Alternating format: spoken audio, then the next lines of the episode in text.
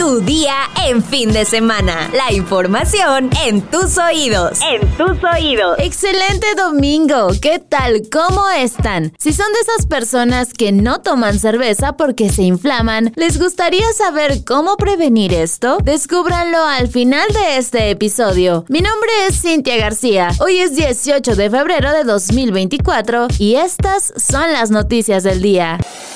Metrópoli. Poco después de las 18 horas de este sábado 17 de febrero, un sismo sacudió la Ciudad de México. De acuerdo con el Sismológico Nacional, de manera preliminar su magnitud fue de 5 con epicentro localizado a 24 kilómetros al norte de Coyuca de Benítez, Guerrero. La gobernadora del estado, Evelyn Salgado, informó que luego del sismo que se registró en la entidad, la Secretaría de Protección Civil del estado activó los protocolos correspondientes y hasta las 18.30 horas no se reportaban daños. Sin embargo, hizo un llamado a la población para continuar atentos a información oficial. En sus redes sociales, el presidente Andrés Manuel López Obrador detalló que tras el movimiento telúrico conversó con la gobernadora de Guerrero, quien le detalló que habló con el presidente municipal de Coyuca de Benítez, Ociel Pacheco Salas, quien le informó que no había daños en ese municipio. En tanto, el jefe de gobierno de la Ciudad de México informó que el sismo fue prácticamente imperceptible en la capital y de igual manera hasta la tarde de ayer no se registraban daños. Por su parte, el jefe de la policía capitalina, Pablo Vázquez, informó que tras la activación de la alerta sísmica, se inició el sobrevuelo en la ciudad con cinco cóndores. Además, la red de movilidad integrada activó el protocolo de revisión en los sistemas de transporte, pero poco después se normalizó la circulación de los trenes en la red del metro y las instalaciones se reportaron sin novedad, según confirmó el director del sistema de transporte colectivo, Guillermo Calderón. En el cablebús, la red de transporte de pasajeros y Metrobús también se implementaron los protocolos correspondientes. Los servicios de igual manera fueron reanudados minutos más tarde.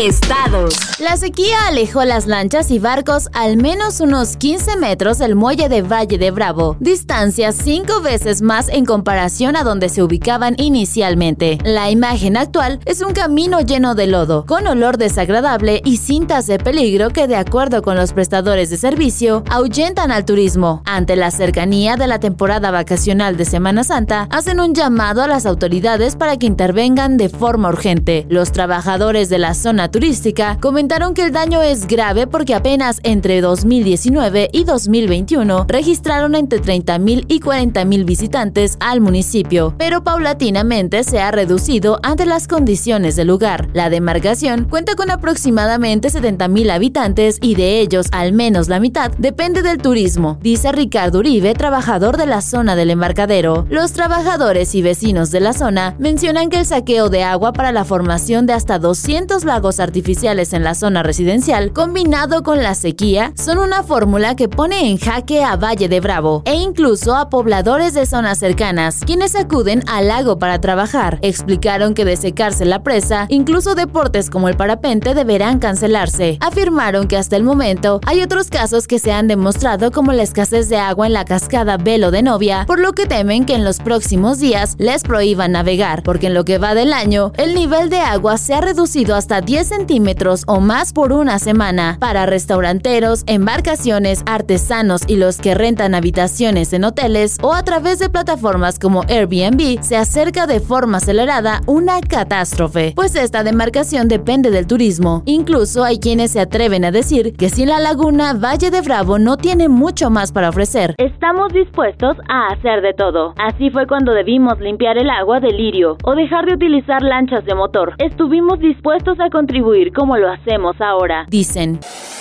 Mundo.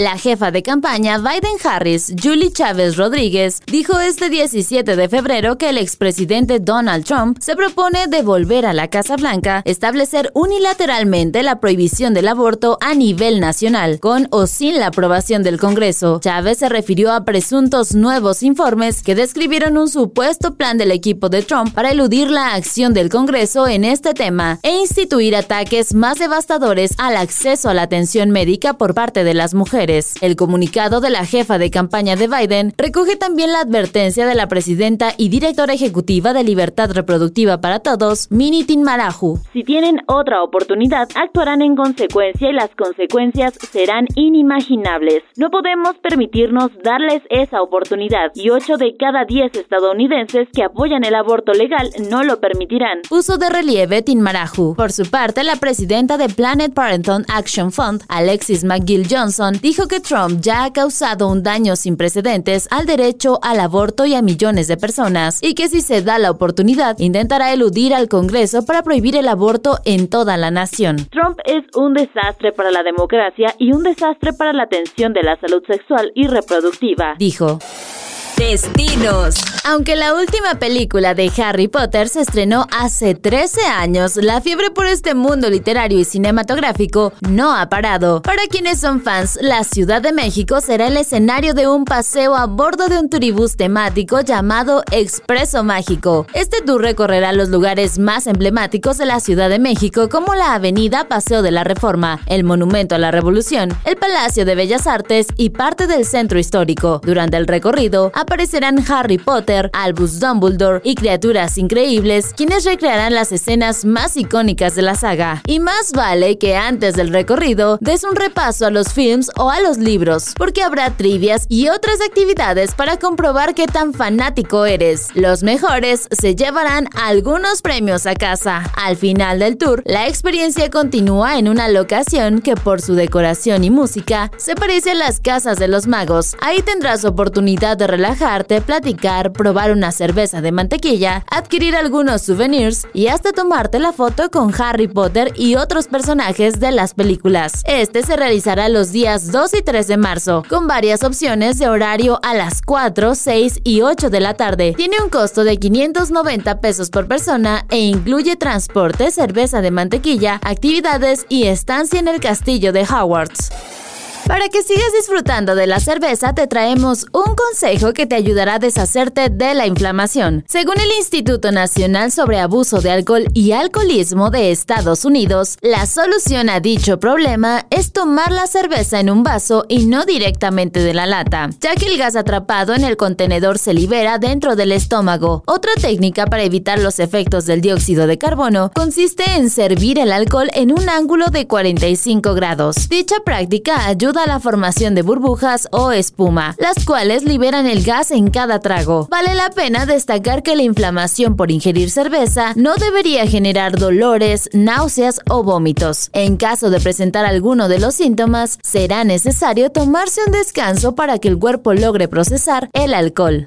Ahora sí, vámonos con nuestra sección favorita, los comentarios. Sara Magali Rojas nos dice, feliz fin de semana, saludos desde San Juan del Río Querétaro. Gracias Sara, feliz fin de semana. Armand nos comenta, excelente día voz bonita. Qué triste es escuchar que los cárteles son los que manejan la paz en Guerrero y no la autoridad porque la autoridad depende de que ellos hagan treguas. Gracias por tu comentario Armand. Finalmente, Barbubier nos dice, hola Cintia, no entiendo entiendo por qué a él no le dicen dictador si ha gobernado durante mucho tiempo y nuestro señor presidente ni ha terminado su periodo de gobierno y según la oposición lo es. Muchas gracias por tu comentario, Barb. Hoy no hubo muchos comentarios, yo creo que estaban un poco ocupados, pero esperamos mañana participen más. Ahora sí, ya estás informado, pero sigue todas las redes de El Universal para estar actualizado. Si te gusta este podcast, compártelo. No te olvides de activar tus notificaciones para no perderte ningún episodio. Recuerda que estamos de lunes a domingo y mañana sigue informado en tu día con El Universal.